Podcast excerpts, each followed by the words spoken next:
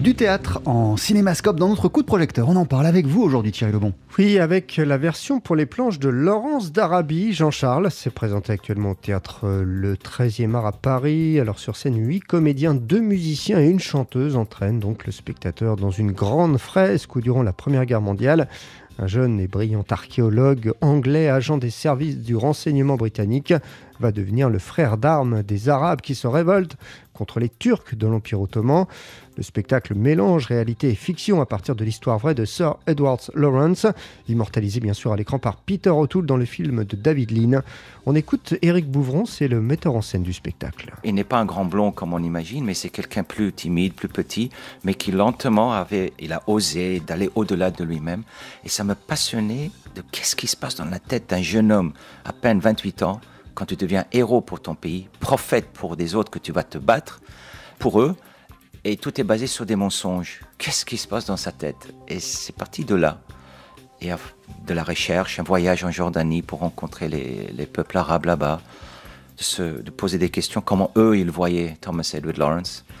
Et au fur et à mesure, tu laisses que la partie fiction, imagination, liés à des vrais faits euh, t'envahissent. Et Laurence et tous les autres personnages commençaient à, écrire l'histoire eux-mêmes. Éric Bouvron réussit à proposer Thierry au spectateur du grand spectacle dans sa version de Laurence d'Arabie au théâtre. Ah oui, parce qu'il arrive vraiment à captiver le spectateur en faisant appel surtout à son imagination grâce à une scénographie très inventive aussi, qui plus est sans décor. Je suis moins euh, partisan de faire du théâtre avec des décors très figés où on montre au spectateur tout je préfère inviter le spectateur de presque venir sur scène dans le monde avec son imaginaire et de partager l'histoire qu'on va raconter ensemble.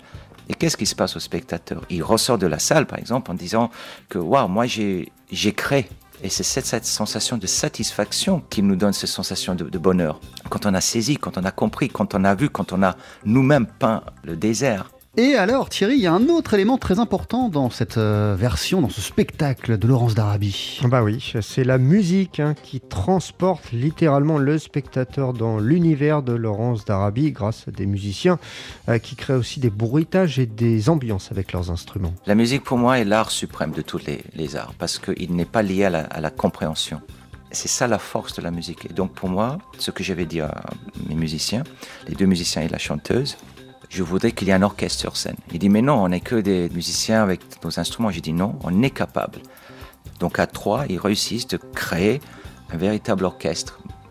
Composition musicale, sonore, ambiance, et en même temps, ils jouent sur le plateau avec les artistes.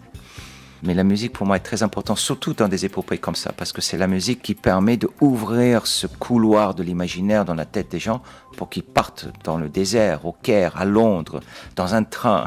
Et voilà, Laurence d'Arabie au théâtre. On se dit, mais qu'est-ce que ça peut donner vraiment, Jean-Charles? C'est un très très beau spectacle. C'est à voir en ce moment au théâtre 13e art à Paris et c'est un spectacle TSF Jazz. Eric Bouvron en parle extrêmement bien, ce qui donne quatre fois plus envie euh, d'aller euh, voir Laurence d'Arabie, cette adaptation qui a l'air superbe.